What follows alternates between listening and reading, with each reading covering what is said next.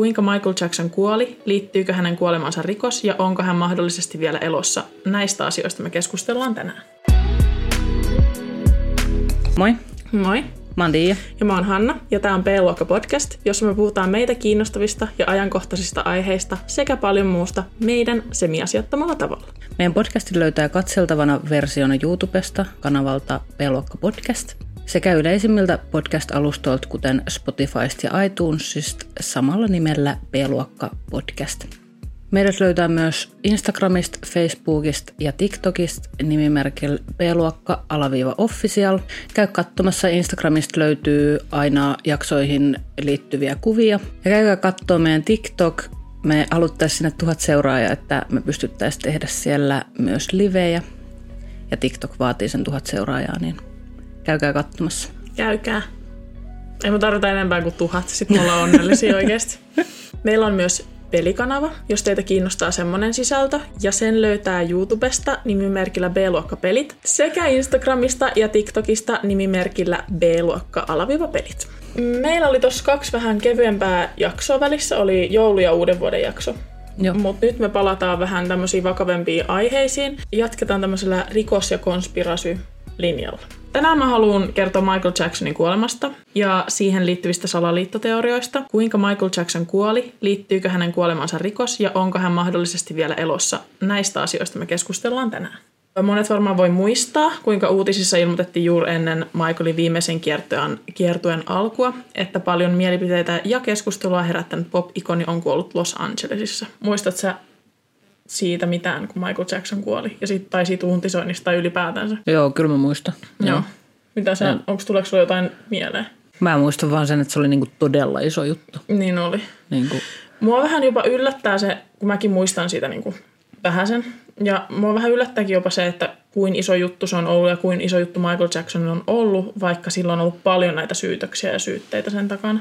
Että silloin on oikeasti niin kuin ollut tosi ikoninen se fanijoukko ja niin kuin tosi semmoinen obsessoitunut. Niin että sä oot oikeasti voinut heittää ilmoille ihan mitä vaan, ihan millä vaan niin kuin todisteillakin. Ja ne on vaan silleen, niin kuin, että ihan sama. Niin kuin. Jep. Michael Jackson myös julkisuuden hahmona tai yleisestikin ihmisenä on mun mielestä tosi mielenkiintoinen. Mä en tiedä, ootko sä kattonut joskus jotain haastatteluita tai jotain, mutta hän ei ole mun mielestä yhtään semmoinen tavanomainen julkisuuden henkilö. Hän on tosi erikoinen, hän puhuu tosi erikoisesti. Kaikki nämä hänen juttunsa on tosi erikoisia. Ja se on mun mielestä tosi erikoista myös, että hänen tyyppisensä tai näköisensä mieshahmo on siihen aikaan ollut niin iso juttu. Hän oli kuitenkin tämmöinen tosi vahvasti meikkaava miesikoni tavallaan.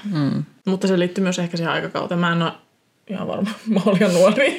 Mulla on varmaan molemmat vähän liian nuori niin ymmärtääksemme sitä, että mikä silloin on ollut se oikea hitti ja miltä se on tuntunut. Niin kuin. Michael Jackson, hän on tosi kiistanalainen julkisuuden hahmo. Hän aiheutti jo ennen tätä kuolemaansa paljon meteliä. Ja vuonna 2005 Michael Jackson todettiin syyttömäksi isoihin lasten hyväksikäyttöihin liittyviin syytöksiin. Tämän jälkeen hän oli poissa valokeilasta jonkun aikaa.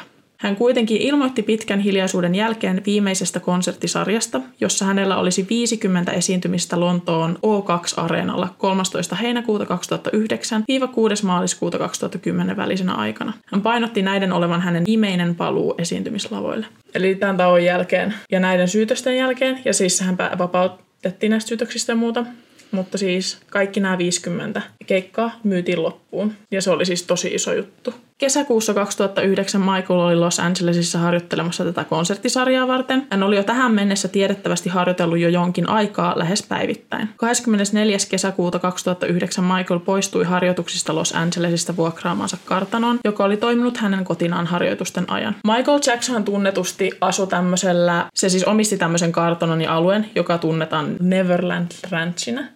Neverland Ranch, oikeasti pistä mulle vähän vielä parempi nimi tähän kerrottavaksi. Ja hänellä oli tämän kartanon alueella muun muassa huvipuisto ja oma juna, jolla pääsi kulkemaan paikasta toiseen tällä Neverland Ranchin alueella. Neverland Ranchille on Los Angelesista noin 2,5 tunnin matka, joten tästä syystä hän oli vuokrannut itselleen kartanon lähempää. Eli mä olin siinä käsityksessä, että kartanon, missä hän oli, olisi, niin kuin, mihin hän olisi kuollut, olisi ollut tämä Neverland Ranch. Mä en siis tajunnut, että se on niin kuin ihan toinen paikka. No. Mä en myöskään tajunnut, että Neverland Ranch on niin kuin näin kaukana Los Angelesista. Se on siis vielä edelleenkin sitä samaa osavaltiota. Se on samassa osavaltiossa, mutta se on vaan niin kuin eri paikassa. Joo. Ian keskiön jälkeen hänen henkilökohtainen lääkäri Conrad Murray saapui tälle hänen vuokraamalleen kartanolle ja 12 tuntia myöhemmin kartanolta soitettiin hätäpuhelu, jossa pyydetään välittömästi apua, sillä 50-vuotias mies on tajuton eikä hengitä. Kun tämä puhelu tavoitti ensihoitajat, niin he oletti saamansa informaation perusteella, että kyseessä on potilas, joka on tilassa, josta hänet voi vielä pelastaa, jos paikalle vaan päästään tarpeeksi nopeasti. Ensihoitajat sitten saapui tälle vuokrakartanolle ja heidät ohjattiin makuuhuoneeseen, jossa potilas oli. Tähän asti niillä ei ollut tietoa, että kyseessä on Michael Jackson. Ne vaan ajattelivat, että se on 50-vuotias mies. Plus, että koska monet ihmiset eivät niinku tiennyt, että se on tällä alueella tai mitään, vaikka no siellä pyörii, mutta minkä takia ensihoitajat tietäisi sitä. Niin. Ja siis se, että se oli Michael Jackson, selvisi niille vasta, kun toinen näistä ensihoitajista tunnisti tämän miehen Michael Jacksoniksi ja informoi sitä toista, että hei, tämä on Michael Jackson. Toinen näistä hoitajista on kertonut julkisuuteen, että hän huomasi välittömästi paikalle päästyään, että tämä koko tilanne oli tosi erikoinen. Meidän podcastin videoversiossa sekä Instagramissa voi nähdä tähän aiheeseen liittyviä kuvia tästä huoneesta, jossa Michael oli. Mä kuvailen nyt vähän, mitä näissä kuvissa on. Tämä huone oli siis varattu Michaelin hoitoa varten, ja siellä oli muun muassa tämmöinen happitankki, joka oli siellä oletettavasti hengitysapuna Michaelille. Sängyllä oli asetettu suoja ulostevahinkojen varalta. Tuossa sängyllä on myös vauvanukke, jolle on puettu vaatteet sekä kengät, ja huoneessa oli myös joitain muita lääkintätarvikkeita. Nämä hoitajat sitten kysyi tältä Michaelin omalääkäriltä, joka oli ollut siellä paikalla, että kuinka kauan tästä tapahtuneesta oli aikaa, ja tämä lääkäri vastasi, että hän oli elvyttänyt Michaelia vasta äskettäin. Hoitajat kuitenkin ajatteli heti, että näytti siltä, että Michael oli ollut kuolleena jo hetken aikaa ja että hätänumeroon oli soitettu aivan liian myöhään. Myöhemmin nämä hoitajat sanoo myös, että heidän suurin murheensa tapahtuneessa on se, että heillä ei ollut mahdollisuutta päästä paikalle auttamaan ajoissa. Ne oli soitettu liian myöhään sinne. Kun nämä hoitajat yritti päästä ambulanssin kanssa pois tältä kartanolta viedäkseen Michaelin sairaalaan, he tajusivat valtavan määrän paparatseja heidän tiellään. Nämä paparatsit muun muassa yritti kuvata ambulanssin sisään ja estää sen ambulanssin lähtemistä muutenkin. Ja se oli tosi haastavaa lähteä sieltä. Tälleen side-kommenttina monet niin kun paparatsit, jotka on kuvannut tällä alueella ja näin, niin on antanut haastatteluita tästä. Ja monesti heistä sanoo, että joo, että no mun niin kun yrityksessä toimivat paparatsit ei missään tapauksessa menisi auton tielle ja näin. Aivan varmasti. Mutta siis tästäkin on kuvia, joita näkee sieltä Instagramista tai sitten tästä meidän videoversiosta, jossa siis tosi törkeästi ne paparatsit yrittää ottaa kuvia siitä ambulanssista. Kun se ambulanssi koittaa päästä ulos sieltä alueelta, ne portit avataan ja ne paparatsit vaan kävelee sisään sinne. Mutta siis, mitä tässä nyt olisi ollut tehtävissä, Michael on tässä kohtaa jo menehtynyt. Mutta silti miettikää, jos olisi joku hätätilanne. Plus, että tällä kartanolla oli myös Michaelin lapset, jotka vietiin sairaalalle niin kuin toisella ajoneuvolla perässä. Mieti, jos heillä olisi sattunut jotain. Jotenkin ihan hirveä ajatella, että julkisuuden henkilöiden pitää niin kuin sit antaa pois tämmöinen oikeasti turvallisuusasia tavallaan sen takia, että joku paparazzi voisi tehdä jostain kuvasta vähän rahaa. Mutta siis mulle niinku enää, tai en tiedä onko koskaan ollutkaan, mutta ei ainakaan niinku enää nykyään jotenkin, kun on lukenut näitä kaikkia juttuja, niin on minkäänlaista kunnioitusta niitä paparazzeja kohtaan, koska ne on niin vitun törkeitä. Niin on. Siis ne on oikeasti niin törkeitä. Se jo, miten ne puhuu joillekin julkisuuden henkilöille, on niin hirveetä. Jep. Haukkuu niiden ulkonäköä. Ja kaikki vaan sen takia, että ne sais katsoa tietynlaisen otoksen. Niin. Selena Gomez on hyvä esimerkki, koska siis sehän pyörii jostain syystä mun feedillä koko ajan. Musta tuntuu, että on ollut vähän ongelma vähän kaikilla. Että se niinku sieltä tulee vaan sitä Selena Gomezin ja niitä Justin Bieber-matskuu vaan koko ajan. Mullekin tulee niitä. Vaikka niinku en mä edes mitään semmoista kato yleisesti, mutta sitä vaan tulee sieltä. Niin siitä on niinku pätkiä, missä paparazzi huutaa esimerkiksi sen painosta paljon kaikkea. Ja Selena sanoo yhdessä pätkässä myös, kun sieltä kysytään, että mitä mieltä se on paparazzista, niin se sanoo niinku silleen, että ne on ihan hirveitä. Ne on niinku hirveitä. Että niillä on oma paikkansa. Ne kuuluu niihin julkaisutilaisuuksiin ja niihin. Ja sitten kun niitä oikeasti tarvitaan, muuten niiden ei tarvitsisi sekaantua mitenkään ihmisten yksityiselämään. Jep. Ja siis mä muistan yhden TikTokin, missä oli siis toi One Directionin Niall. Ja siinä on jotain fanityttöjä ja sitten siinä on paparatseja. Ja sitten ne paparatsit huutaa niille faneille, että menkää pois edestä, menkää pois edestä. Niin sitten Nail on siinä sellainen, että menkää te pois, että te ette maksa mun palkkaa. Jep. Sillä mun mielestä toikin on hyvä kommentti tavallaan. Niin. Että miten ne paparatsit edes kehtaa, koska mä oon nähnyt noita muitakin tommosia. Jep. Siis missä julkisuuden henkilöt puhuu silleen, että hei, mun fanit kuuluu tänne. Niin. Sä et kuulu tänne. Jep. Ja sitten paparazzi puhuu niille, kun olisi niinku tiellä. Mutta mä luulen, että tämä nyt menee taas vähän sivuraiteille, mutta siis mä luulen, että yksi iso juttu on myös niin kuin some, koska ei niillä paparazzeilla ei ole enää semmoista samanlaista niin kuin tarvetta, mitä on aikaisemmin ollut, koska kaikilla on nykyään niin kuin tai siis puhelimessa kamera, niin on. Niin ei niitä paparazzien otoksia sillain niin kuin. Siis mä luulen, että tämä on tapahtunut aina, mutta paparazzit on ollut myös tämmöisiä tilausihmisiä, että niillä on soitettu, että tuu tänne, että me ollaan täällä. No sitä tehdään kyllä edelleenkin. Niistä myös tarkoitan tavallaan, että musta tuntuu, että se on tosi paljon enemmän niin kuin sitä, että niitä tilataan paikkoihin. Mulla tuli tästä myös mieleen, Celine Dion puhuu mun mielestä James Cordonin yhdessä haastattelussa, kun siltä kysytään, että milloin sä tajusit, että sä oot, niin kuin, sehän on ollut ihan järkyttävän iso julkisuuden henkilö, on edelleen, niin kuin, mutta siis se on ollut just noihin aikoihin niin kuin samantyyppistä se hirveät julkisuutta. Milloin sä tajusit, että tää on niin kuin hirveätä myllyä, kun sä oot oikeasti kuuluisa? Sanoit, että kun se sai yhden sen lapsista ja se näytettiin ensin niin kuin paparatseille ennen kuin, tai niin kuin TV-ryhmälle ennen kuin se ehti itse näkee sitä. Niin toi kertoo siitä, mitä se on ollut silloin. Niin kuin, että, koska se on varmaan ollut tavallaan, se on aina tapahtunut, mutta siinä ei ole vielä ollut sitä rajaa, että paparatsit on tavallaan voinut tehdä mitä vaan verrattuna tähän hetkeen. Eikä varmaan ole voinut, mutta siis nykyäänhän niin kuin lait ja muut on ihan erilaisia varmasti joka paikassa. Mm. Mutta se on niinku yksi semmoinen, mistä niin mikä jäi mieleen. Ihan ei ikipäivänä enää tehtäisi niin. Ei. Synnytys on niinku ihmisen. Tai ehkä se, että niinku, muutenkaan tämmöiset niinku firmat jotka, tai tämmöiset yritykset, jotka pyörittää niinku julkisuuden henkilöitä, jotka niinku management ja tämmöisiä managerit ja muut, niin niillä on semmoiset selkeät rajat, että tämä on tämän ihmisen yksityiselämää, kun ennen taas ei ole niinku oikeasti välitetty siitä. Että sä kuulut meille ja se, siinä se. Niinku. Et edelleen niinku, tapahtuu vääriä asioita, mutta se ei ole, niinku, tää paparazzi-juttu ei ole enää mun tietääkseni ihan tällaista. Hirveätä se on edelleen, mutta siis tää on nyt jotain ihan muuta. Koska Michael Jackson oli tosi kuuluisa, hänen kuolemaansa määrättiin tutkimaan 3 LAPD-rikospoliisia, eli Los Angelesin rikospoliisista. Vaikka tässä kohtaa ei edes uskottu, että kuolemaan liittyisi rikosta.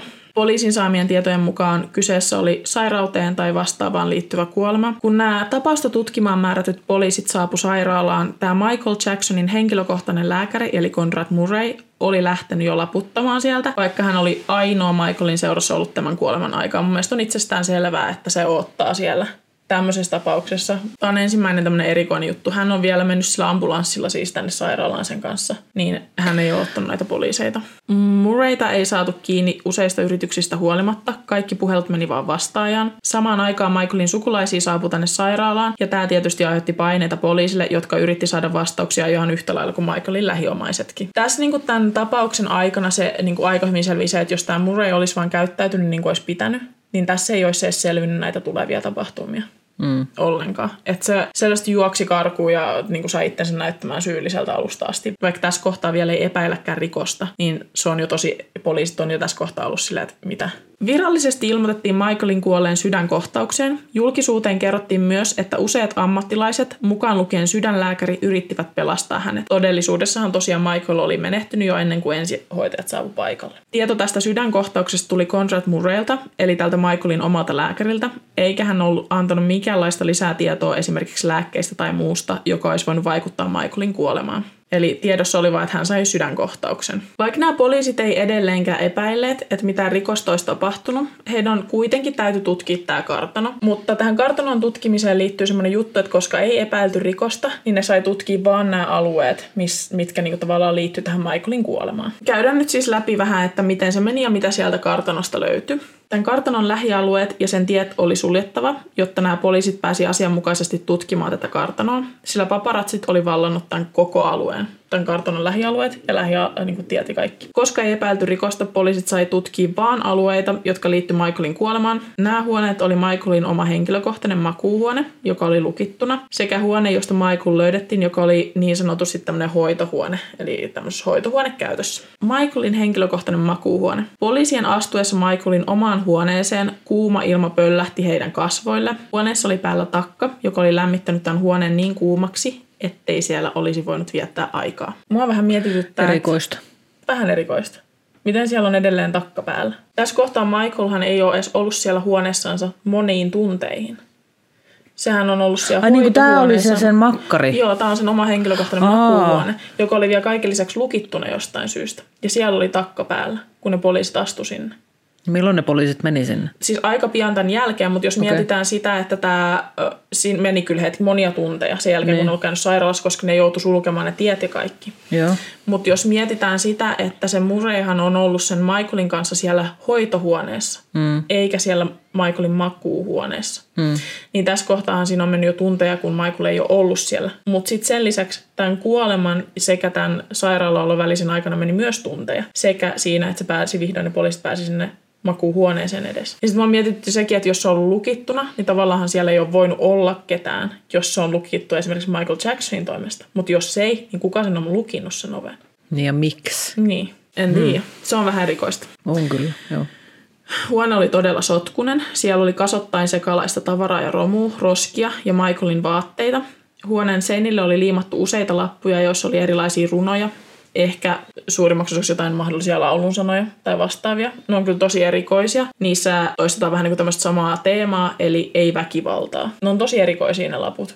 Michaelin hoitohuoneena toiminut huone, josta hänet löydettiin, ei ollut sopiva hoitokäyttöön. Siellä ei ollut tarvittavia välineitä. Vaikka siellä oli tämmöisiä sairaalavälineitä ja tämmöisiä, niin ne oli niinku virheellisiä. Huoneessa oli ympäriinsä esillä suuria mainoskuvia vauvoista ja siellä oli myös lastenleluja. Nämä rikospoliisit oli hyvin tietoisia Michaelin aikaisemmista syytöksistä, mutta tämä Michaelin kuolema ei tavallaan liittynyt siihen mitenkään, joten ei voinut antaa sen vaikuttaa tähän kuolemaan keissiin millään tavalla. Vaikka tämä hoitohuone ei ollut sopiva hoitokäyttöön, sitä ei siinä kohtaa edes suuremmin pohdittu, koska poliisi ei ollut löytänyt mitään tapaukseen sopimatonta vielä tässä vaiheessa. Hoitohuoneen lattialta löytyi hieman piiloon vierinyt lääkepullo, joka oli sisältänyt propofolia. Poliisi ei kuitenkaan tiennyt, mitä propofoli oli tai mihin sitä käytettiin, joten he keräsivät pullon todisteeksi ja poistuivat Michaelin vuokrakartanosta. Yksi näistä rikospoliiseista, jotka tutki tätä Michaelin keissiä, ei saanut tätä propofoli-pulloa mielestänsä jostain syystä, ja se sattui kysymään sen naapurilta lääkäriltä niin kuin, vähän niin kuin ohimennen siitä, että mitä propofoli on. Ja sitten keskusteli siitä, ja se lääkäri oli niin kuin, todella epäileväinen, että minkä takia tämmöistä lääkeainetta löytyy yksityisalueen, niin kuin yksityisasunnosta. Sitä ei kuuluisi siellä olla. Miksi lääkäri tiesi, että mistä se oli löytynyt? Sen ne keskusteli sitä asiasta vaan sen poliisi ja sen lääkäri. Niin se se niin kuin rikkoi sen vaitiolovelvollisuutta vai? Ilmeisesti. Mutta mä en tiedä, että voiko se kysyä. Mä mietin tämän sama asia, mutta siis se lääkäri kyseenalaisti täysin sen, että miksi propofolia oli löytynyt sieltä paikan päältä. Okei. Joo. Tämän lääkepullon löytyminen kyseenalaisti tämän koko tutkimuksen suunnan, koska propofolia käytetään suonen sisäisenä anestesialääkkeenä, joko yleisanestesiassa tai sen valmistelussa. Sillä siis lasketaan tajunnan tasoa leikkaustilanteissa sairaalassa. Propofolia ei kuuluisi lojua jossain kartanon lattialla missään tapauksessa, sitä ei käytetä yksityiskäytössä. Me puhutaan tästä lisää vielä tuossa kohta, mutta yksi tärkeä asia, joka liittyy tähän tapaukseen, on se, että tämän propofolin maksimivaikutus saavutetaan noin 2 minuutissa aineen antamisesta, eli se on todella nopea vaikutteinen. Ja asia, joka nyt muistakaa tämä, Tämä on tosi tärkeä muistaa, eli sen lisäksi kun aineen antaminen lopetetaan, sen vaikutus loppuu 5-10 minuutissa, eli tosi nopeasti. Eli käytännössä, jotta tämän aineen vaikutusta pystytään ylläpitämään, sitä pitää antaa potilaalle jatkuvasti, ja sitä annetaan siis tiputusmuodossa. Se, että siinä on vierennyt se propofolipullo, se on vähän ollut silleen piilosella siinä, niin se on niinku se, minkä takia tämä keissi lähti rullaamaan oikeasti. Niin ja siis mulla tuli mieleen siis se, että löytyykö sieltä jotain muita lääkkeitä sieltä? Siitä Michaelin niin kun, tästä hoitohuoneesta ei löytynyt muita lääkkeitä, mutta koska tätä ei pidetty rikoksena, niin hän ei tässä kohtaa päässyt vielä tutkimaan muita tiloja ees. Mutta mulla tulee vaan niinku heti siinä tosta semmoinen olo, että se on käyty putsaamassa se ja se on vaan jäänyt se pullo sinne niin, sängyn alle. Tiedätkö? Niinhän siitä vähän tulee. Niin. Mutta se on niinku tosi tavallaan niinku onnen sattuma, että se on sattunut menemään sinne. Sieltä löytyy kyllä muita juttuja, mutta niin, tai siis siinä on käynyt niin kuin paskatuuri jollekin, että se on sattunut menemään sinne sängyn alle. Mutta siis tämän propofolin lisäksi, niin kuin tässä on vielä muita juttuja, mutta musta tuntuu, että tämä ei olisi lähdetty tutkimaan näin tarkasti niin kuin niitä todisteita tai muita, jos ei sitä propofolia olisi löytynyt, jos ei poliisi olisi tajunnut, että mitä se on. Niin kuin, koska kyseessä ei ollut rikos niin kuin tässä kohtaa. Mun mielestä sekin on vähän kyseenalaista jotenkin poliiseilta, että jos te löydätte jonkun vitun lääkepurkin, ensimmäinen asia, mitä te teette, niin on se, että te selvitätte, mitä se on, jos te ette tiedä. Niin kuin what? Niin, munkin mielestä ihan selkeätä. Mutta niin kuin, mä katsoin siis tämmöisen dokumentin nimenomaan näiden poliisien perspektiivistä siitä, että kun ne selvitti tätä rikosta, niin siinä niin kuin, tosi paljon korostettiin tässä kohtaa sitä, että kun tämä ei ollut rikos, tiedätkö? että ne keräs sieltä nämä jutut, mutta siinä ei sitä tarvitse sen enempää tutkia, koska ne on vaan se syy, minkä takia ne on edes otettu niinku selvittämään tätä asiaa tai niinku käymään tämän läpi, on vaan se, että se on tosi iso julkisuuden henkilö. Niin. Muutenhan tämmöisiä kuolemia ei lähetä edes selvittämään tällä tavalla. Mm. Edelleen nämä tutkijat tutki Michaelin kuolemaa, eikä tätä ollut merkitty rikokseksi, mutta kun kuolemasta oli kulunut 24 tuntia, he todella yritti aktiivisesti saada tätä lääkäriä kiinni, ja lopulta Conrad Murrayn asianajaja otti yhteyttä poliisiin ja kertoi lääkärin suostuvan kuulusteluun. Toki mä ymmärrän sen, että kyse on tosi tämmöisestä kuuluisesta henkilöstä. Ja tää lääkäri on varmaan silleen, että okei, mä oon ollut ainoa täällä huoneessa, kun tää henkilö on kuollut. Mut nyt vähän niinku, nyt mä oon vähän mietityttää, koska siis jos sä et oo tehnyt mitään, niin miksi et sä voi odottaa siellä sairaalalla niinku sun kuuluu, sä oot lääkäri. Niinpä. Ja toiseksi, miksi et sä vastaa sun puhelimeen. Niinpä. Sä voit hyvin vastata puhelimeen, sä et ole tehnyt mitään väärää. Yep. What is going on, tiedätkö? Mm. Conrad saapuu näihin kuulusteluihin niin kuin sovittiin, ja hän kertoo olleensa Michaelin kanssa kahdestaan. Hän kertoo, että Michaelilla oli usein univaikeuksia, ja tuleva kiertue ja siihen liittyvät harjoitukset saivat hänet todella stressaantuneeksi. Murray kertoo antaneensa Michaelille useita eri lääkkeitä saadakseen tämän rauhoittumaan ja nukkumaan, mutta mikään ei ollut auttanut. Lääkärin mukaan lopulta Michael oli pyytänyt häneltä niin sanottua maitoa. Poliisi kysyy, mitä maidolla tarkoitetaan, ja Murray vastaa, että kyseessä on lääkitys, jota Michael ottaa, kun hän ei saa unta. Poliisi kysyy tarkentavaa tietoa tästä lääkkeestä, ja silloin Murray vastaa, että kyseessä on propofoli. Mm. Se siis, näitä on näitä pätkiä, missä se keskustelee poliisin kanssa tästä siis kuulustelusta. Se lääkäri viimeisen asti pimittää tätä tietoa. Joo. Se tulee varmaan, sehän on se propofoli semmoista siis... maitomaista, vähän semmoista paksua niin kuin nestettä. Ja se sopii vähän tähän Michaelin puhekieleen ja siihen tapaan kommunikoida, että se pyytää niin kuin tavallaan maitoa. Mm. Conrad Murray myöntää, että jo ainakin kuukauden ajan hän on käyttänyt propofolia päivittäin auttaakseen Michaelia saamaan unta. Oliko sulla jotain kommentoitavaa? Oli siis se, että toi on niin kuin tosi erikoista jotenkin lääkäriltä toimia noin, koska siis propofoli on semmoinen, että sä et todellakaan käytä sitä missään siis jollekin ihmiselle valvomattomissa olosuhteissa, vaikka sä kuin olisit lääkäri. Mun mielestä se, siis en tiedä tapahtuuko näin, mutta mun mielestä se kuulostaa siis tosi oudolta. Tässähän on siis ollut semmoinen tilanne, että Conrad Murray ei ole tullut tämän propofolin kanssa Michaelille, että hei, mulla on tämmöinen lääke, antaa sulle. Michael Jackson on etsinyt aktiivisesti lääkäriä, joka haluaa ja pystyy antamaan hänelle tätä kyseistä lääkettä. Michael Jackson on ollut hammaslääkärissä jossain leikkauksessa, jossa hänelle on annettu tätä propofolia, ja hän on aina kärsinyt univaikeuksista, ja se tajus, että kuin hyvä tunne siitä tulee siitä, sille tuli siis hyvä tunne tästä propofolista, ja että tämä voisi olla semmoinen, mikä voisi auttaa häntä nukkumaan. Ja ketään muu lääkäri ei ole sitä suostunut hänelle antamaan. Ei. Mm. Hän on siis useiden lääkärien kanssa keskustellut tästä, ja hänelle ei ole vaan niin kuin suostunut kukaan muu antaa tätä lääkettä. Me puhutaan kohta siitä, että millainen lääkäri tämä Conrad Murray on ollut aikaisemmin ja että miten se sopii oikeasti tähän kuvioon, että se on just se lääkäri, joka niin kuin on antanut hänelle tätä propofolia, mutta musta tuntuu, että tässä on ollut painetta vähän monesta suunnasta, että Michaelin on vaan ollut niin kuin saatava unta, että hän pystyy jatkaa tätä työskentelyä. Ja tämä on ollut hänen tapansa niin kuin hoitaa tämä asia. Tämä Conrad Murray myös lisää tästä lääkkeestä sen verran, että hän on aina seurannut Michaelia lääkkeen antamisen jälkeen. Ja hän ei ole kokenut, että tämä lääke olisi millään tavalla hänelle vaaraksi, koska hän on tosiaan ollut tälleen seuraamassa sitä tilannetta. Iltana, jona Michael kuoli, Murray kertoo antaneensa Michaelille lääkkeen ja lähteneensä sitten vessaan. Palatessaan Michael ei enää hengittänyt. Tavallaan tässä jo rikkoontuu se, että se olisi koko ajan valvonut tätä Michaelia tämän lääkkeen vaikutuksen alaisena. Plus, että tässä jo tulee ilmi se, että Conrad Murray väittää, että hän on antanut kerran jotain lääkettä, joka on pitänyt Michael Jacksonin unessa koko yön, mikä hän ei pidä paikkaansa. Ei. Koska tätä lääkettä ei anneta kerta-annoksena, vaan niin, täytyy antaa... Niin kuin... Mutta onko sitä tiputettu koko ajan? Joo, vai? Mutta se väittää tässä, että se väittää tälle poliisille, että tämä on semmoinen lääke, jota hän on vaan antanut kerran. Ja sitten Michael Jackson nukkuu, että se on vähän niin kuin mikä tahansa unilääke. Silleen se niin kuin värittää tämän tilanteen. Okei. Joo. Ja mulla on vähän semmoinen olo, että poliisi on myöskin ollut vähän tiedoton edelleen siitä, että miten tämä lääke toimii. Että vasta myöhemmin niin kuin käydään läpi sitä tässä dokumentissakin, että miten se on selvinnyt tavallaan, että tämä lääke ei toimi sillä tavalla. Mikä on tavallaan ihan ymmärrettävää, sun ei poliisina tarvitse tietää tavallaan niin kuin lääkkeen vaikutuksista muista, mutta tässä kohtaa mun mielestä on jo tärkeää, että sä oot tietoinen, että miten tämä lääke toimii ennen kuin sä lähdet kuulustelutilanteessa kysymään tästä lääkkeestä. lääkkeestä tavallaan. Jep. Toki edelleen tässä kohtaa tämä ei ole rikos. Sitä ei niinku käsitellä rikoksena edelleenkään. Tässä vaan tätä lääkäriä kuulustellaan. Omien sanojensa mukaan hän oli alkanut välittömästi elvyttämään Michaelia ja antoi tälle tekohengitystä. Tämän jälkeen Murray panikoi ja kertoo lopulta Michaelin henkivartijalle tilanteesta ja tämä henkivartija loppujen lopuksi soittaa hätänumeron.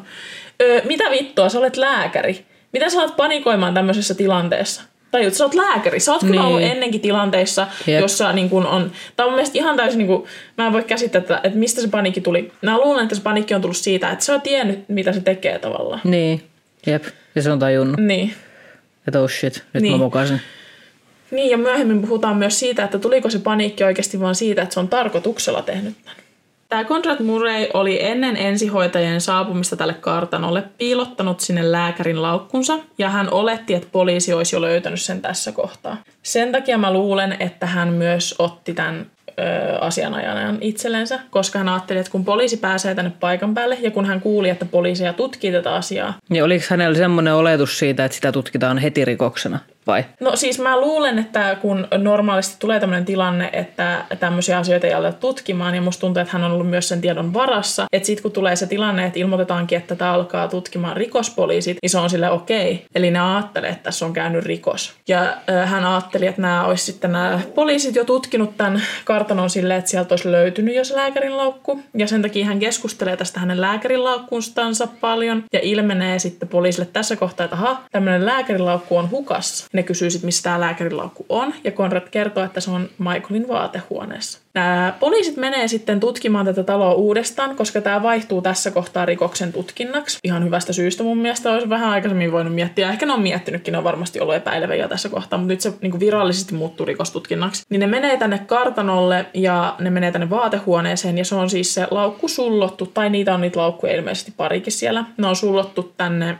vaatehuoneen yläkaappiin, ja ne on siis ihan sullottu sinne. Sieltä laukusta löytyy propofolipulloja, sieltä löytyy myös muita Michaelille annettuja lääkkeitä sekä roskia, jotka riittyy tähän rikokseen, eli näitä lääkepakettien roskia sun muita. Ne on kaikki sullottu sinne. Tässä kohtaa, kun mietitään, että siinä on vierinyt semmoinen propofolipullo sinne huoneeseen, niin se on selvä merkki siitä vaan, että siellä on kiireellä laitettu tavarat kasaan. Mm. Niin kuin. Se tuli niin kuin ensimmäisenä mieleen. Niin, jep. Tässä kohtaa ehkä rikospoliiseille tuli niin kuin varmasti semmoinen olo, että okei, että missä kohtaa nämä laukut on sulottu sinne kaappiin, koska sinne on tullut niitä ensihoitajia paikalle. Ja Conrad Murray väittää, että hän tuli täältä vessasta. Huomasi siinä kohtaa, että Michael ei hengitä, antoi hänelle heti tekohengitystä, meni paniikkiin, koska hän ei edelleenkään aloita hengittämistä, ilmoitti tälle sen vartijalle ja vartija soitti poliisi tai tänne hätänumeroon. Ja sitten ne ensihoitajat saapui paikalle tosi nopeasti sinne. Näinhän hän väitti, että tämä tilanne meni. Tähän tilanteeseen ei tavallaan tai tähän aikajanaan ei sovi se, että missä kohtaa hän on tunkenut niin kaikki kamat kassia, laittanut, piilottanut sinne vaatehuoneeseen. Poliisi olettaa tässä kohtaa, että joko hän ei ole lainkaan antanut tätä tekohengitystä, vaan piilottanut heti kamat kasaan ja pistänyt sinne kaappiin, tai sitten keskeyttänyt tekohengityksen tajutessaan, että tämä tilanne on aika vakava, ja sitten työntänyt sinne kaappiin ne kaikki kamat. Joka tapauksessa on tapahtunut ennen kuin ensihoitajat on tullut sinne. Ensihoitajilla ei ole mitään muistikuvaa tämmöisestä laukusta, eikä tämä lääkäri ole tässä vaiheessa enää poistunut paikalta. Eli hän on vaan niin kuin lähtenyt heidän mukaan ja ollut paikalla koko ajan. Joo.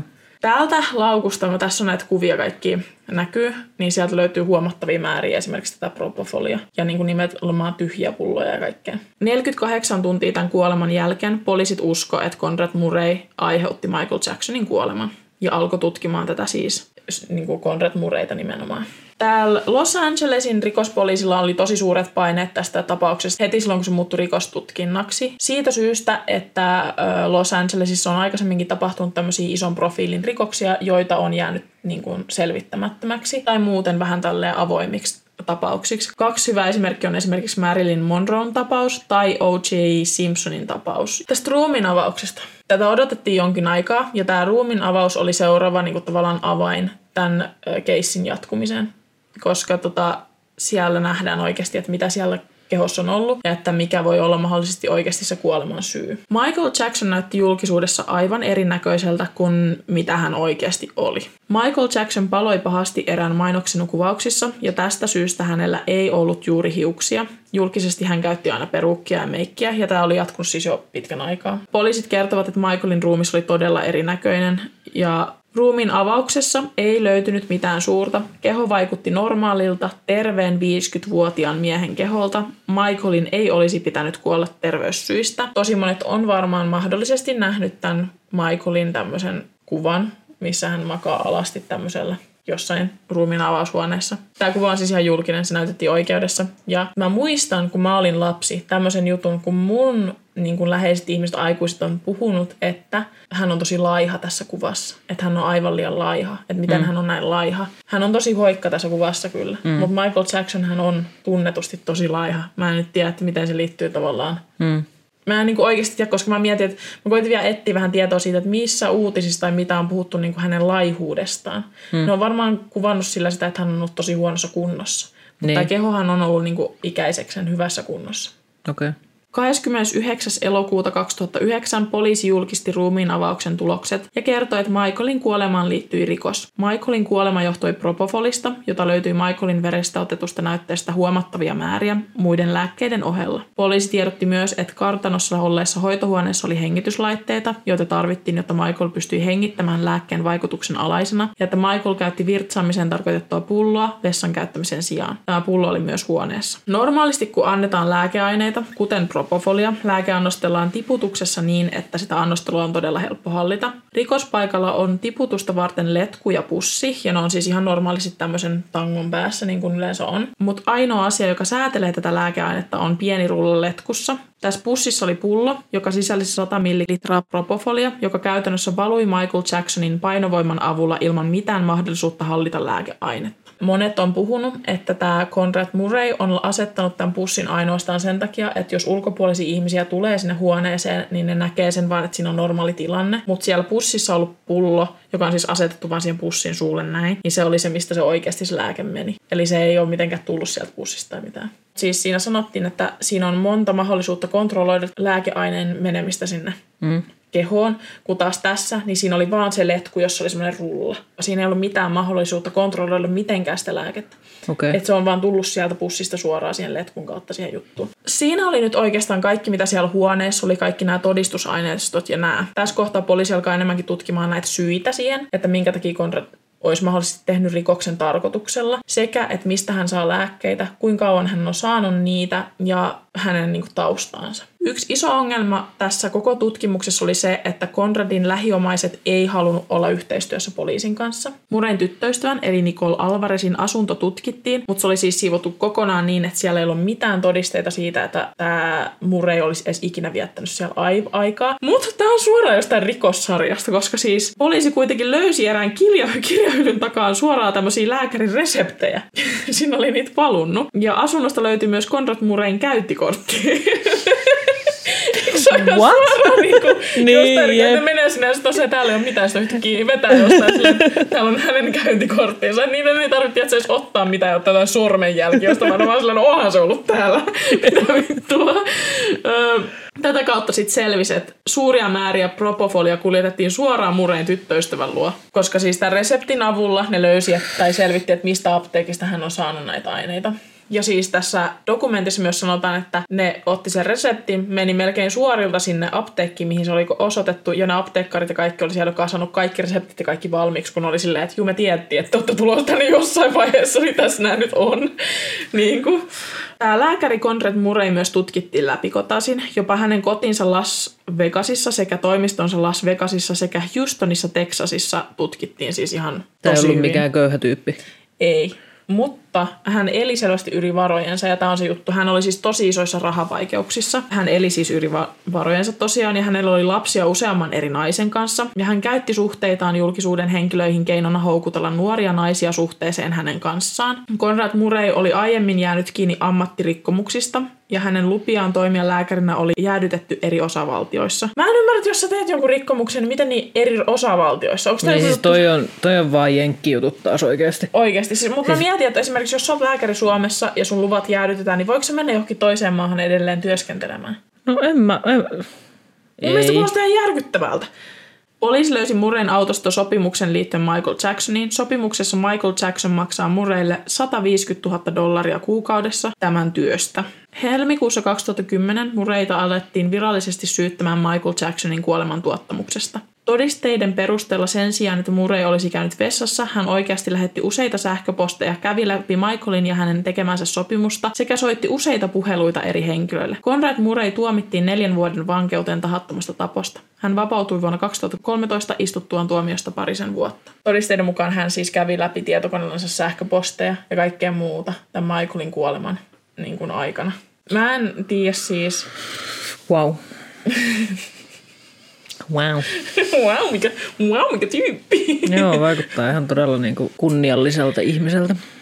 Mä sanon tässä nyt sen verran tästä Conrad Murraysta. Kun me puhuttiin näistä lääkäriluvista, niin hänellä on hänen lääkärilupansa edelleen. Hän voi edelleen työskennellä lääkärinä. Vai jenkkiutut? Jep, mä en voi siis käsittää. Että tässä kohtaa joku voisi istuttaa sen alas joku niinku opotyylinen. Että sun täytyy harkita sun motia uudelleen. Silleen, että kun hän selvästi rikkoo näitä sääntöjä rahan takia. Ja minkä takia, kun Jenkeissä on vielä nämä jutut, että siellä oikeasti istutaan ihan typeristäkin jutuista tai elinkautisia. Niin. Ja sitten ollaan silleen, että sua ei voi päästä vapauteen, koska sä selvästi niin käyttäisit sun vapautta väärin edelleen. Mm. Jos sä lääkärinä käytät sun niin kuin lupia väärin ja toistamiseen teet sen ja sitten on näin isoja keissejä. Että niin joku kuolee. Niin, sen takia. Niin, ja jotain propofolia löytyy jostain tälleen. Eikö siinäkin kohtaa voisi olla silleen, että okei, sä käytät näitä lupia väärin, niin meidän täytyy ottaa sulta nämä luvat niinku pois. Jep. Et mun mielestä tässä, mä uskon, että Michael Jackson olisi varmasti löytänyt jonkun toisenkin antamansa tätä propofolia, mutta musta tuntuu, että tämä kyseinen henkilö oli niinku erityisen vastuuton tähän tehtävään. Tässä on niinku tämän tapauksen tämmöiset viralliset tiedot tavallaan. Tämä dokumentti, minkä mä katsoin niinku tähän liittyen, niinku näihin tietoihin, mitä mä just annoin, niin tämä oli nimenomaan tämmöinen aika virallinen, missä nämä oikeat poliisit keskusteli tästä asiasta ja näin poispäin. Mutta nämä salaliittoteoriat, niin mun täytyy nyt ihan ensin sanoa tässä, että minä ja varmaan moni muu on katsonut ehkä jonkun videon joltain suositulta YouTubettajalta joskus näistä teorioista, mitkä liittyy tähän Michael Jacksonin kuolemaan. Näitä siis jossain vaiheessa tuli ihan hirveästi ja näitä ei siis ole tullut tällöin, kun tämä Michael Jackson, varmasti on siis tullut tällöinkin, kun tämä Michael Jackson kuoli, mutta jälkikäteen oli semmoinen kohta, missä tuli paljon jostain syystä, ainakin mun ehdotuksiin niin kuin näitä videoita. Mä katsoin siis kaikki näitä dokumentteja, näitä videoita ja kaikkea. Nyt kun sä etit Michael Jacksonin kuolemaan liittyen salaliittoteorioita suomeksi tai englanniksi, nimenomaan englanniksihan mä etin tätä tietoa, niitä ei tuu siihen listaan. Sinne tulee tasan ne sen Michael Jacksonin oman perheen antamat niin kuin lausunnot ja sen jälkeen alkaa tulla paljon muuta. Jos sä tiedät mitä sä etsit ja keneltä henkilöltä ja kirjoitat ne asiat sinne YouTubeen vaikka tai Googleen, sit ne löytyy, mutta muuten sä et löydä niitä. Me juteltiin tästä siis Hannan kanssa silloin, kun Hanna teki tätä taustatyötä tästä ja siis me mietittiin sitä, että miten se voi olla mahdollista, koska me ollaan molemmat nähty niitä videoita niistä salaliittoteoriasta. Ja sit kun Hanna sanoi siitä mulle, niin munkin oli pakko mennä etsimään. Mä etin ties kuinka kauan, mä en löytänyt mitään. Jep. Ainoa paikka, mistä mä löysin jotain, oli TikTok. Jep. Ja sitten Shane Dawsonin niistä videoista sä satuit törmäämään siihen sun oman salaliittoteorian takia siihen Michael Jackson juttuun. Joo, mutta sekin oli niinku tosi lyhyt niin oli. Ja semmoinen. Jep. Niitä videoita siis on, mutta mä en voinut löytää niitä kaikkia videoita, enkä läheskä siis kaikkia, koska, mitä mä oon joskus nähnyt, koska mä en vaan yksinkertaisesti muista, että kuka ne on tehnyt. Joten semmonen pikkujuttu tähän ensin, tämmönen salaliittoteorian maiskuttelu oikein tähän ensin, että miksi nämä on otettu pois, jos kyseessä on. Ja että miksei niitä löydä, niin jos kyseessä ei ole mitään outoa. Niin, ja siis tämmönen lisäys tähän, että tämmöisiä videoitahan saa tavallaan piilotettua, että sä et pysty etsimällä, niin jos sä kirjoitat jotain, niin ne ei vaan löydy, niin sitä pystyy säätelemään. Niin pystyy. Että jos joku on vaikka laillisesti päättänyt, tai jossain on päätetty, että tämmöisiä ei saa näkyä, kun sä etsit niitä, niin ne pystyy poistamaan YouTubea ja muu. Siis sehän on selvää, että näin on tehty, koska niitä ei löydy. Voitte itse mennä etsimään myös, kertokaa jos löydätte jotain. Tosi paljon kiinnostaa, koska siis YouTubessa vielä menee silleen, että se antaa ensin siihen aiheeseen liittyvät, ja sitten se katkaisee ne, tiedätkö, ja sitten tulee tavallaan niin kuin vähän siihen aihetta sivuttavat. Niin niitä saa sellaista niin kuin ihan kaikkea, ei sieltä löydy mitään. Joo. Mutta mulla on tässä kyllä pari teoriaa ja me voidaan keskustella vähän sitä, mitä me muistetaan. Joo. Mulla on paljon mielessä aiheita tästä, mutta ensimmäinen asia, mitä me voidaan käydä läpi, on nämä perheen antavat kommentit tästä niin kuin julkisuuteen antamat haastattelut ja tiedot. Joo. Tämä perhe itsessään jo tuo mukanaan salaliittoteorian tähän, koska he on sitä mieltä, että Murray ei ole yksin tätä tehnyt ja että tämä on tehty tarkoituksella. tarkoituksellisesti. Tosi pian tämän Michaelin kuoleman jälkeen hänen perhe- ja asianajajat toi ilmi yhden isoimmista teorioista Michaelin kuolemaan liittyen. Tämä perhe siis kertoi uskovansa, että Michaelin kuolema johtui siitä, että rahanahneet tahot ylityöllisti Michael Jacksonia. Tästä syystä, jotta Michael Jackson saisi edes jonkun verran lepoa ja pystyisi esiintymään, häntä lääkittiin ja tämä johti Michaelin kuolemaan. Michael oli väitetysti näitä tulevia suuria keikkoja vastaan, sillä hän itse uskoi, ettei hän kykenisi niin raskaaseen työtaakkaan. Ja tämä tieto tulee siis suoraan tältä perheeltä. Ne siis sanoi, että Michael on puhunut tästä näin. Ja siis toi käy järkeen, niin käy. Koska miettii viihdebisnestä. Totta kai ne ihmiset, ketkä on siellä taustalla, haluaa lypsää mahdollisimman paljon rahaa, koska... No, rahaa. Jep, ja mietitään tätä aikaa. Nyt on käynyt jo selväksi, että ei tarvitse mennä hirveän kauas taaksepäin. Niin kuin oikeasti ei tarvitse mennä monta vuotta taaksepäin. Kun kaikki tämä paparatsit, kaikki tämä myllytys on ollut täysin eri tasosta. Ihmiset on niin kuin ollut ihan erilaisilla niin kuin sopimuksilla ja muilla liikenteessä. Ja mietitään Michael Jacksonia. Niin, ja kun miettii, että ei ne sopimukset vielä tänäkään päivänä ole mitään hirveän kaunista katsottavaa, niin mitä ne on ollut sitten. Niin säännöt on ollut niin kuin ihan erilaiset. Niin. Hänen perheensä kertoo Michaelin olleen todella kovan paineen alla hänen agenttiensa toimesta, ja hän oli väitetysti todella stressaantunut. Michaelin sisko Latoya on kertonut julkisesti uskovansa Conrad Murrayn olleen vain syntipukki. Hän on sanonut, että Michael on hänelle yhä uudelleen ja uudelleen kertonut, että hänet tultaisiin tappamaan. Tästä syystä Latoya Jackson uskoo, että hänen veljensä kuolema oli etukäteen suunniteltu. Latoya myös kertoo, että Michaelin testamentti on väärennetty. Hänellä siis oli tämmöinen testamentti. Sillä väitetään, että Michael Jackson allekirjoitti sen Los Angelesissa, vaikka hän Latoyan mukaan oli tähän aikaan New Yorkissa, eikä näin ollen olisi voinut allekirjoittaa tätä testamenttia. Siis tästä on myös muita juttuja, missä tavallaan niin kuin todistetaan tämä, että hän ei ollut tällöin Los Angelesissa, kun tämä on allekirjoitettu tämä testamentti. Tämä Latoya Jackson, hän on myös tosi tämmöinen tavallaan kiistelty hahmo julkisuudessa, että hän on tullut tämmöisten kaikkien tietojen kanssa niin kuin julki, ja sitä on vähän väännelty sitä juttua, että hän tulee vaan niin kuin julkisuuden halun takia niin kuin kertomaan näitä asioita. Mutta kun mä katsoin näitä videoita, jos Latoya puhuu ja näin, niin se on hyvin mahdollista. Mutta musta tuntuu, että Latoya puhuu vähän ohi hänen perheensä. Hänen perheensä on hyvin tämmöinen konservatiivinen siinä mielessä, että he niin kun, siellähän on paljon ollut kaikkea väkivaltaa ja kaikkea, mutta sehän on kaikki vähän ollut silleen piilossa ja näin. Et musta tuntuu, että myös on mahdollista se, että Latoya oikeasti haluaa kertoa ihmisille, niin kun, mitä oikeasti on tapahtunut. Ja tämä perhe on silleen, vähän niin kuin jarruttelee häntä. Että tämmöinen tavallaan vastaväittely tästä asiasta voi olla ihan hänen perheensä aikaansaannosta. Näin hän puhuu. Tämä on yksi konspiraatioteoria, joka on mun mielestä siis hyvin järkeenkäypä. Sen lisäksi, että Michael Jacksonillähän oli oma, niin kuin, oma kirjasto tästä omasta tuotannostaan. Siis sillä oli tosi mittava ja arvokas niin kuin, musiikkikirjasto, johon kuului niin kuin, alkuperäistuotanto, joka oli täysin hänen omistuksessaan. Ja hän on puhunut tästä paljon, että ihmiset haluaa tämän hänen niin kuin, omaisuutensa.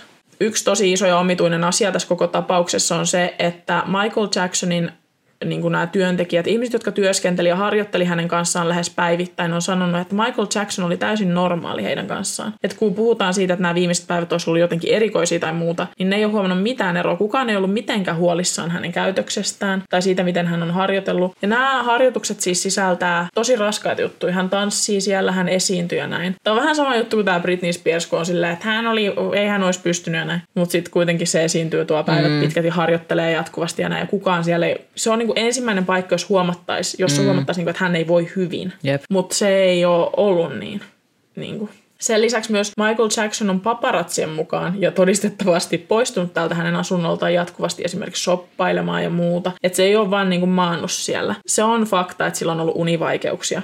Koska esimerkiksi nämä paparatsitkin sanoo, että hän on tosi myöhään niin kuin yöllä aina liikkeellä. Toisaalta se käy myös järkeä, hän on julkisuuden hahmo, niin kuin, että hän olisi silloin vasta... Niin kuin tämmöinen juttu niin on, että hän ei ole mitenkään erikoisesti käyttäytynyt. Niin, tai ollut mitenkään sairaanoloinen tai semmoinen. Sitten taas tämä Conrad Murray hän sanoi, että hän on ollut tosi huonossa kunnossa, hän ei ole saanut nukuttua ja näin. Jos sä et nuku, niin sä et todellakaan käyttäydy normaalisti, varsinkin siinä kohtaa, kun se alkaa mennä siihen pisteeseen, että sä joudut käyttämään jotain noin vahvoja aineita. Niin toisaalta, jos on monta yötä käyttänyt ja nukkunut niidenkaan, niin hyvinhän se nukkuu. En mä tiedä. Niin, mitä se väittää, että se ei ole nukkunut, jos se on käyttänyt sitä propofolia ja ja ollut niin huonossa kunnossa. Niin. En mä tiedä. Toskin voi olla se, että se on voinut myös sitä ymmärtää, jos on oikeasti sanotaan, että se on niinku vahinko ollut. Niin se on niinku suostunut. Okei, mä voin antaa sulle välillä sitä propofolia, mä suostun siihen. Mutta mä en tiedä, onko se ymmärtänyt myöskään tämän asian mittakaavaa tavallaan, että sä joudut joka yö menee sinne ja antaa sille, niinku pitää sen unessa propofolilla. Mm. Michaelin tytär Paris Jackson on myöhemmin kertonut, että hänen mielestään syypää on lääkäri Conrad Murray. Paris muistaa hänen isänsä sanoneen hänelle kerran, vielä joku päivä he tappavat minut. Tämä Paris Jackson myös syyllistää Michaelia ylityöllistäneitä tahoja ja vihjaa kaiken olleen suunniteltua. Jos jostain haluaa etsiä Michael Jacksonin liittyvistä konspiraatioteorioista niin kuin tietoa, niin se on ehdottomasti TikTokista. Sieltä niitä niin kuin löytyy ja sieltä niitä ei ole estetty millään tavalla. Yksi tämmöinen iso teoria on se, että Michael Jackson olisi edelleen hengissä. Että hän olisi tavallaan lavastanut oman kuolemansa. Ja siis näissä, puhutaan paljon näistä teorioista ja muista, että tämä olisi tavallaan helpoin tapa, jolla hän pääsisi niin tämmöinen sydänkohtaus ja yliannostus ja nämä jutut, millä hän pääsisi niin helpoiten lavastamaan oman kuolemansa. On tämmöinen pätkä, mistä ambulanssi, jolla Michael Jackson vietiin sairaalaan, poistuu tältä sairaalasta ja se menee jonkun tilan niin parkkihalliin. Ja sinne parkkihalliin kuvataan video, jossa sieltä ambulanssista nousee joku Michael Jacksonin näköinen hahmo ulos ja sitten siirtyy sisätiloihin. Ja tämä henkilö on tosi niin kuin Michael Jacksonin näköinen. Se näkyy aika selvästikin jopa siinä. Instagramissa voitte taas käydä katsomassa. Laitetaan niin sitä videoa sinne. Sieltä. Ja siis myöhemmin on tullut paljon julki tämmöisiä videoita muita, jossa on Michael Jacksonin näköinen hahmo. Esimerkiksi tämän hänen tyttärensä Paris Jacksonin toimesta tämmöinen video on niin kuin julkinen, jossa näkyy, että hänen takapenkillä on jo, niin kuin peitetty joku hahmo, joka näyttää niin kuin Michael Jacksonista. Ootko nähnyt tämän? Mä oon nähnyt, joo, on nähnyt. Juu, ja siis se on tosi Michael Jacksonin näköinen. Niin on. Niin kuin se hahmo, mikä siellä taustalla on. Kun se video on mun mielestä vähän creepy jopa. Niin on. Se on oikeasti vähän pelottava. Niin on. Ja siis ehkä, mä en tiedä, että tuleeko se hyvin, kun mulla tulee oikein tämmöinen creepy olo nyt, mutta se pelottavuus voi tulla jopa siitä, että jos on editoitu, niin se voi olla vähän semmoinen oudon näköinen, tiedätkö? Jep. Se myös, että minkä takia Michael Jackson tavallaan näyttäisi niin kuin siltä, kun se on näyttänyt joskus. Jos se olisikin julkisuudessa. Tavallaan, että kun ihmiset ajattelee, että se on sitten sen näköinen. En mä usko siihen ollenkaan. Jep. Mulla oli siis tähän vielä joku toinenkin juttu, siis tästä Michael Jacksonin, että sitä luullaan, että se on elossa ja tälleen. Kun tässä on tää Conrad Murray, joka siis tosi vähällä pääsi tästä koko jutusta, kun miettii, että tämä on tosi iso lääkerikkomus ja muuta, niin sekin niin kuin mua ainakin henkilökohtaisesti mietityttää, että voiko se syy olla vaan se, että se on tavallaan asetettu syntipuukiksi tässä tilanteessa. Että oikeasti niin Michael Jackson olisikin hengissä. Mutta tämä kaikki niin tavaroiden piilottelu ja muu, niin nämähän voi olla toisaalta, niin mä mietin, että se on vähän outoa, että sit se olisikin. Mutta toisaalta nämähän voi olla tarkoituksella asetettuja asioita. Jep. Kun se on tosi erikoista, että se ei esimerkiksi sinne sairaalaan jäänyt tai vastannut puhelimiin tai mitään, koska siis sä asetat jo itse siinä kohtaa siihen tilanteeseen, että ihmiset haluaa niinku kiinnostuu susta ja alkaa tutkimaan sua. Jep. Onko se ollut tarkoitus? Tämä on kyllä mielenkiintoinen. Siis mä oon nähnyt semmoisia videoita tämmöisestä henkilöstä, kenellä on tosi samalla kaltainen ääni, puheääni, mitä Michael Jacksonilla on. Ja tämän henkilön kasvot on siis pahasti palanut. Ja yksi salaliittoteoria on se, että se on Michael Jackson. Joo. Ootko sä nähnyt niitä? En ole nähnyt ollenkaan. Mä haluan nähdä niitä nyt. Okei. Okay. Joo, siitä on siis, mä oon törmännyt niihin niin kuin TikTokissa.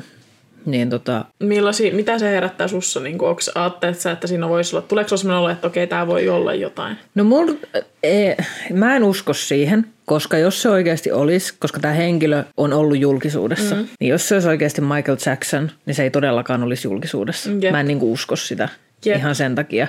Mutta toisaalta kun kuuntelee sitä ääntä ja kaikkea, niin se kuulostaa kyllä tosi samalta. Jep. Mutta että en mä jotenkin millä usko. Tavalla, tiedätkö siis, miten hän on ollut julkisuudessa? Se on ollut siis jossain keskusteluohjelmissa. Mä en tiedä, onko se ollut sit just sen takia, kun hän on palannut, hänen niin. Iho on palannut niin pahasti, että onko se niinku se syy, minkä takia hän on ollut sit jossain tämmöisissä keskusteluohjelmissa muissa. Jep. Mutta siis en mä usko, että se on se. Mä en sano, että Michael Jackson on hengissä, mutta siinä on mahdollisuus, että se on hengissä. Siis, niin, totta kai on. Ja siis se tavallaan on tosi mielenkiintoinen ajatus niin kun tavallaan leikitellä sillä, että kun tavallaan se kuulostaa myös niin hullulta. Mutta ihan tosi paljon hulluja, mä ensin kirjoita.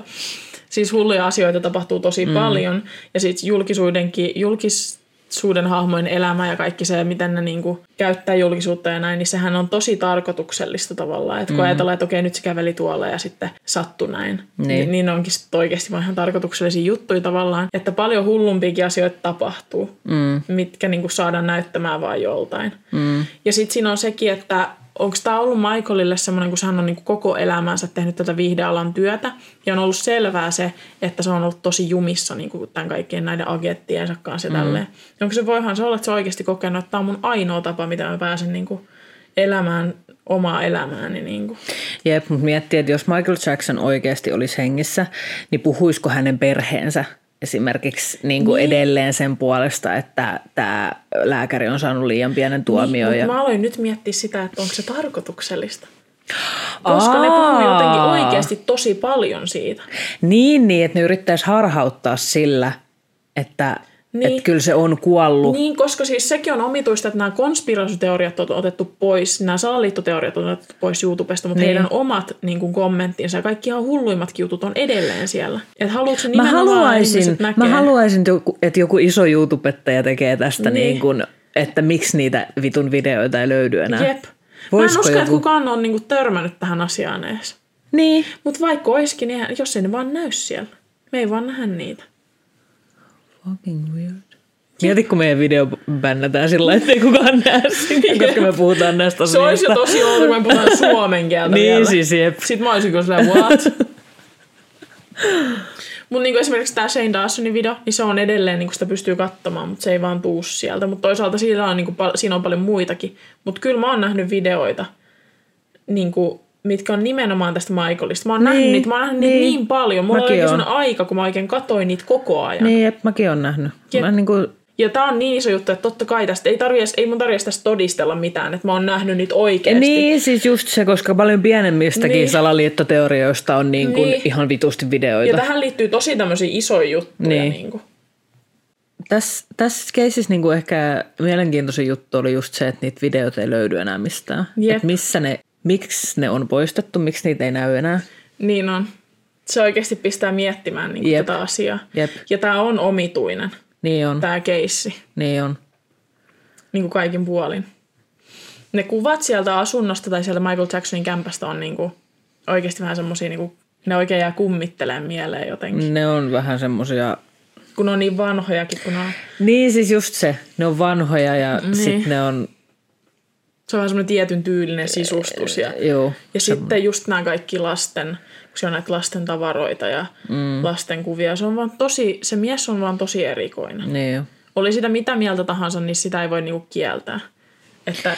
Ja siis jos nyt miettii, että Michael Jackson olisi halunnut lavastaa oman kuolemansa ja elelee nyt jossain perseessä niin kuin hyvää elämää ja näin, niin mä en periaatteessa ihmettelisi sitä ollenkaan, kun miettii, että mitä kaikkea, ensinnäkin se, että kuin suuri tähti se on, mutta myös se, että kaikki ne sen syytökset, mitä sitä vastaan on niin kuin kerrottu ja kaikki nämä, niin nehän on tosi isoja juttuja. Mä en yhtään, niin ne on semmoisia asioita, tommoset lapsiin kohdistuvat jutut on semmoisia, mitä ihmiset ei koskaan unohda.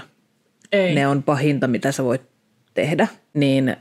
Mä en niinku sen puolesta yhtään ihmettelisi, vaikka se olisi halunnut niinku oikeasti lavastaa oman kuolemansa just sen takia, että ihmiset ei tule koskaan unohtaa. Ja siinä on aina. Mitä sun tulee ensimmäisenä mieleen, kun joku sanoo Michael Jackson? Ne hyväksikäyttösyytteet. Niin. Ja mähän en siis voi varmaksi sanoa, mun mielipide vuuttuu aina, kun mä katson jonkun videoa näin. Mutta mä oon sitä mieltä, että näissä syytöksissä on jotain perää. Niin hän ei pystyisi jatkamaan esimerkiksi hänen toimintaansa siis... millään tasolla, kun hän on näin julkinen henkilö, koska tältä osin häntä tarkkaillaan niin kuin ihan koko ajan. Jos hänen, sanotaan, että hän joka tapauksessa sen hänen käytöksensä on ollut omituista, hän on nukkunut lasten kanssa ja nimenomaan poikalasten kanssa siellä ja on kaikki näitä asioita on tapahtunut. Hän ei pysty edes tätä niin kuin normaalia tämmöistä nukkumisrutiinia näiden lasten kanssa jatkamaan missään tapauksessa.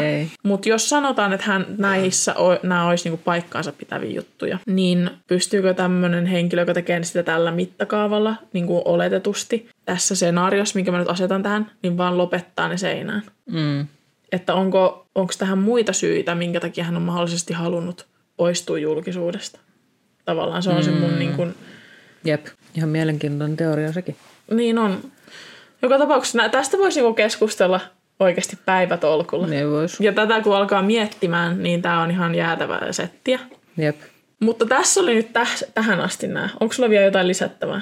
Ei oikeastaan. Mulla on 1,000,000 asiaa lisättävän. No. No siis on vaan, siis tää on vaan niinku tämmönen niin asia, siis joo, mutta niinku... ei nyt tähän ei. Hetkeen ei ole niinku enempää lisättävää. Ei, kyllähän näistä voisi jauhaa vaikka kuinka kauan. Yep. Joo, tulkaa kertomaan teidän omia mielipiteitä. Tää on varmasti monelle ajatuksia herättävä aihe ja olisi mielenkiintoista tietää, mitä mieltä te olette tästä. Tulkaa kertomaan meidän Instagramiin tai Facebookiin. Meidät löytää tosiaan Instagramista, Facebookista ja TikTokista nimimerkillä B-Luokka_official. Ja meillä voi myös lähettää sähköpostia bluokkapodcast@gmail.com. Meidät löytää Spotifysta, iTunesista ja YouTubesta. Tulkaa myös kertoa se, että oliko tässä teille paljon uutta asiaa. Musta tuntuu, että tämä on yksi niistä keisseistä, mitkä tavallaan ihmisillä on tietynlainen kuva niistä ja sitten ne oikeasti kuulee näistä tapahtumista ja ne onkin aika yllättyneitä. Niin kuin, että miten tässä on oikeasti mennyt nämä jutut.